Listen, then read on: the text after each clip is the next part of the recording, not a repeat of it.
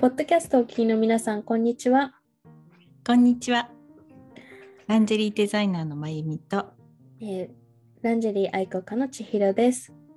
はい今日は私たちの大好きなランジェリーブランド、えーオーバードゥについてお話ししたいなと思っております。はい、オーバードゥっていうブランド、ご存知の方もそうでない方もあのいらっしゃると思うんですけど、はいまずオーバードゥがフランスのランジェリーブランドで、そうですね。はい、パリ、パリ発、パリえー発です、と高級インポートランジェリはい。ーということですね。はい。うんうん、やっぱりこうフランスの中でも、ねうん。ナンバーワンって言われるぐらいのそうですね。のあるかっこいい、はい、こう若い時からこの大人になったらこのオーバードゥを着こなしたいっていうね、うん、うんパリジェンヌたちがはい、憧れるブランドの一つですよね。そうですね。はい。はい、まゆみさんも何着かもうお持ちですか、そうですね。あのそんなにこう新商品が出るたびには手に入れられないんですけれども、はい。すごく私もそもそもこのオーバードゥに憧れてこの業界に入ったところもあるので、はい、はい、やっぱり大人の女性を美しくうん。させるランジェリーだなと思って、もうとにかくこういつもこうなんていうんですかねラインナップをこう見るだけでもすごい楽しみでそうなんですよね。綺麗だなと思って、レース使いもですし。うんうんはい、まああのあれですよねこうノンパテントなものが多いんですけれどもね、向こうの方ってそのあまりこう、プッシュアップするとかそういうあのパッドでねこうあれする支えるとかってあんまりそういう感覚がないんでしょうかね。うん、ちょっとまあそれでもこうワイヤーがあって綺麗にはい、胸の形をきれいにこう見せるものっていうのも多くて本当にあの色使いもね結構あの大人を意識したちょっとこう肌に馴染むいい色だなっていうね、感じですね。はい。うん。パステルカラーとかも最近、まあ、出てきてはいるんですけど、ええ。私、オーバードゥのイメージだと、本当になんだろう、ターコイズのすごく綺麗なブルーとか、うんうんまあ、もちろんブラックはもちろんそうですし、あとはこう、まあ、ブリブルーもグリーンもレッドも全部こうちょっとちょっとダークさがあるような、そうですね。ボルドーというかローズというか、うん、大人な深みのある色とかね多いですよね。うん。そういったイメージが、うん、あはい。るんですけど本当にすごく素敵で、レース使いもこう、まあ、なかなか見ないレース使いというか。そうなんですよ。これがまたね、フランスならではのね、繊細なレースを贅沢に使っているので、まあやっぱりこうお値段的にもかなりうん、高価なものにはなるんですけれども、はで日本にも、あの入ってきていて。はい、あの、まあ、気軽、まあ、値段的には気軽に買えるってわけじゃないんですけど、まあ、手が届くところにあるよという意味では、まあ、気軽に買えるというので、はい。ショーツ、ね。うんうん。まあ、ショーツだけで結構、まあ、1万円近くしてしまう。1万5千円ぐらいしますね。あしますねそう、結構するブラブラもだいたい2万円以上はしてしまうものがほとんどなんですけど、まあ、レースがふんだんに使ってあるともう3万4万とか。はいはいそんな感じね。ええ。うんうん。まあ、ただ、すごくこう、着るとやっぱりうん。自分の女度が上がるというか、そうそうそうそん気持ちが上がる、気持ちが上がるようなね、うん。うん、感じなんですよね。。うん、 Aubade ジャパンの公式サイトにも書いてありますよね。やっぱりあの技術もすごいんですけれども、 Aubade を身につけるとその女性はランクアップするって書いてあります。フランスでもあれなんですよね。えっ、と、まあ、着ると人生が変わるランジェリーって言われてるくらいの、おーそうそう、すごくこう、ね、本当にすごい素敵な、うんうんはい、まあ、女性ももちろんなんですけど、こんなランジェリーをつけてる女性がいるって知った男性もきっと元には戻れなくなる人生が変わってしまうっていうようなランジェリーですよね。うんいいですね。オーバーって確かメンズも出してたとは思うんですけど。そうんうんそうみたい。うん。あのね、メンズ出してますよ。結構ね、メンズはね、あの遊び心のあるカラフルなあのパターンのうんボクサーとかが多いですね。確かね、うんセット、セットっていうその女性とお揃いみたいな感じで出してる時もあったそうなの。のペアで着れたりするんですね。素敵ですね。そう。本来だったらねそうあのーパリのランジェリー店にね、はい。一緒にね出かけたかったんですけどね、そう来年は叶うといいなと思いますね。そうですね。うんやっぱりそのコロナがありまして、中止になってしまったり、あ延期になったのかな、今回は。で、ちょっと事情が許さず、行けそうにないんですけれども、ええ。はい。まあオーバドゥさん、水着も出してはいるんですが、うん。うん、やっぱり私は下着の方がこういいなっていうふうにうんうんうん。目が行きますね。はい。それで、えっ、と、そのオーバドゥさんのはい。2022年の春夏、あ、春かな？春の新作が出ていて、はい。これ、えっ、と、テーマがセレブレーションって言って、まあ、祝福、新作のテーマらしいんですけど、うん。これも日本の公式サイトから見られるので、まあ、ぜひあの皆さんチェックしていただきたいんですが特徴で言うと、色だとロマンスって言って、えーとはい。情愛っていう日本語の意味だと情愛で繊細で誘惑的なピンクの刺繍とスモーキーカラーの融合。でもう一つが、えーとルージュプロディジュといって奇跡のような赤といってまあ、情熱的なレッドと深みのあるブラックのコンビネーション。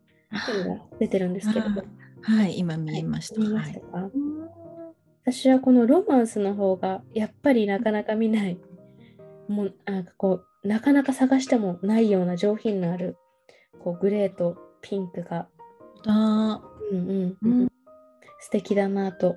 レースも素敵ですね。ねうん、これねやっぱりね高いには理由があるんですよね。このレースがスカルというか端っこに施されてるじゃないですか。はいはい。レース自体はかなりなんて言うんでしょうかね贅沢にこの柄のある部分だけをこう切り取って使うっていうようなあの贅沢な使い方をするのでそれもまたお値段のいい理由の一つでもあるんですけうんど、そうこれをね左右対称にブラなんかをねちゃんと配置するためのこう考えてこうカッティングしなくちゃいけないので、はいはい。そうこれはとってもこのブラジャーのためにあるレースみたいな感じで 特別に作られたんだと思うんですけど、やはり、うん。まゆみさんも制作者の方なので、よくあの、うん。ご存知で。あなんかこう後でこうねカカッティングしたモチーフをこう貼り付けるだけっていうものと違って、最初からこのブラのデザインにちゃんとこう合わせて、はい。あのレースをちゃんとこうんううん。このために編むっていうんですか、うん、そういうこう計算をうん。うまくしてあるので、まあこれはあのなかなか納得のいく 価値のあるはい。ものだなと思って、うんううんん、本当に素敵ですね。ね本当に素敵ですね。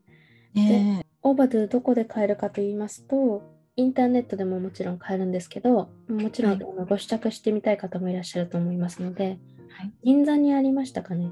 まあ、全国にあるんですけど、そう、取扱店舗はそこまでまあ、これは多い多い方なんでしょうか？多くないのかな？そうですね。うん。でも全国にありますよね。はい、全国にありますので、うん、なんかこのオーバードゥを着こなすために、まあ、自分も頑張らなきゃいけない、自分の体のケアも頑張らなきゃいけないなと思ったりとか、うん。あとはお仕事頑張ってこれを変えるようになろうとかっていうね、結構モチベーションにうん。なるんですよね。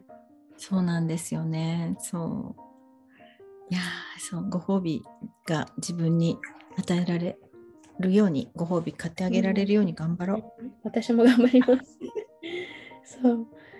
本当にこのオーバードゥさん、私もいまだね、一つしか持ってないんですよね。なかなかなんかやっぱり、なんかね、私にとってはこう敷居が高くて、うんうん まだ来ちゃいけないかなみたいな、ちょっとそういうのがあって、そうね、ジーロちゃん。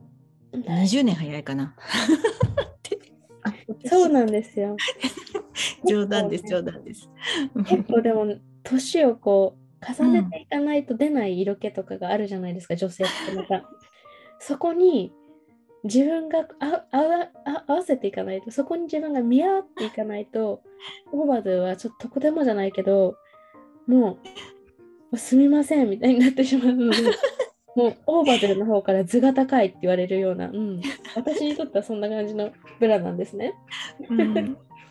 でもねすごいですよね。そういうふうに思ってもらえるブランドって素晴らしいな、うん、素晴らしいですよね。うん、うん、そうそうそう。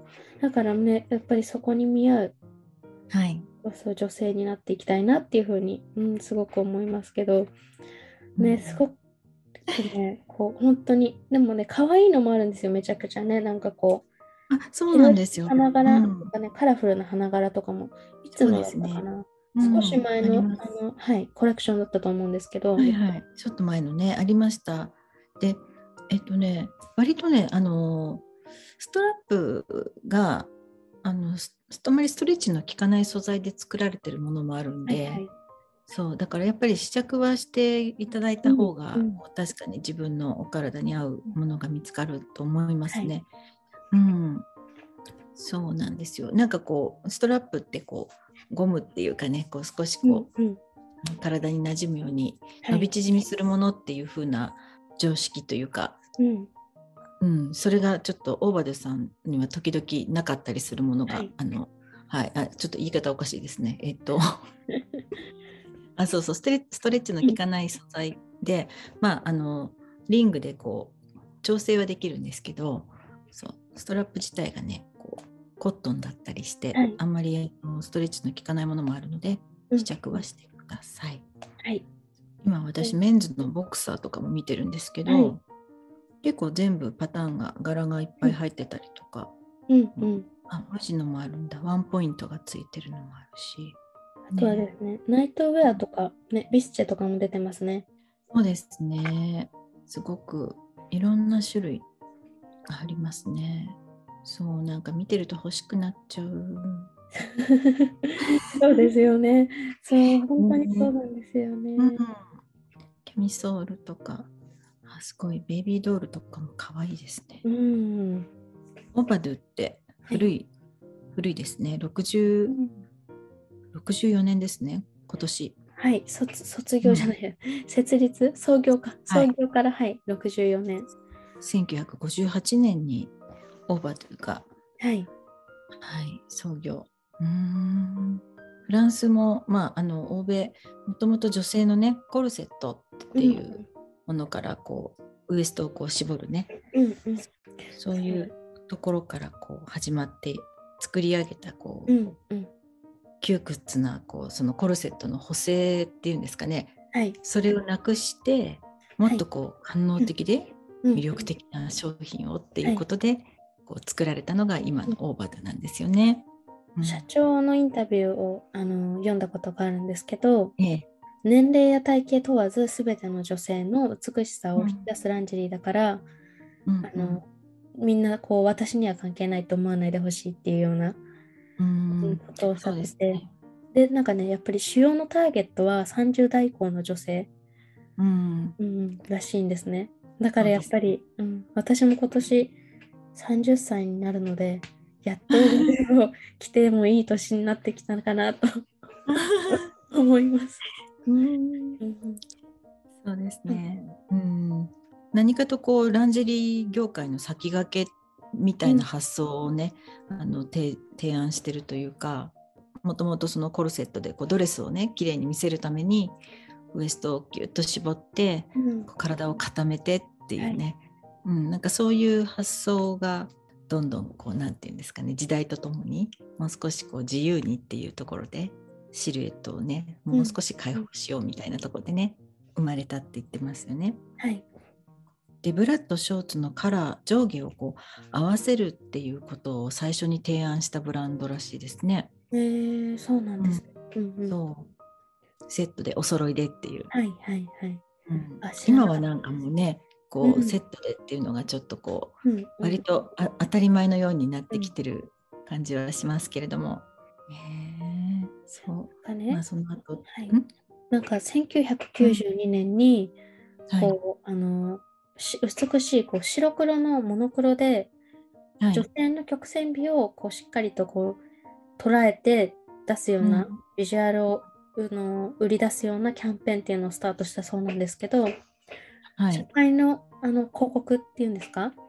うん。がこうフランス国内のバス停ですとかビルボードに登場した時って、うん。交通事故が多発したほどインパクトがあったそうなんですよ。そうですね。結構官能的なあのもうボディがはい。もろにそうですね。もちろん下着はあのオーバードの下着はつけてるんですけど、うんうん。すごくこうセクシーなボディをはいね、はい。あの強調する、まあ、女性ならならではのこう曲線をね、うん強調するっていうそういうポスターでしたよね。うん、またそれをずっとね続けてらっしゃるっていうのが本当にすごいですよね。もう何年も何年もそれを続けていってもなお、まだこう魅力的な、うん、ものであるっていうのは本当にすごいなと。そうですね。まだまだそのね千尋ちゃんがあのお生まれになる前の話だけど、そのまあ1958年んぐらいかなこうオーバードで出てでその後どんどんそのこうあの女性のこう社会への進出だとかうんうん。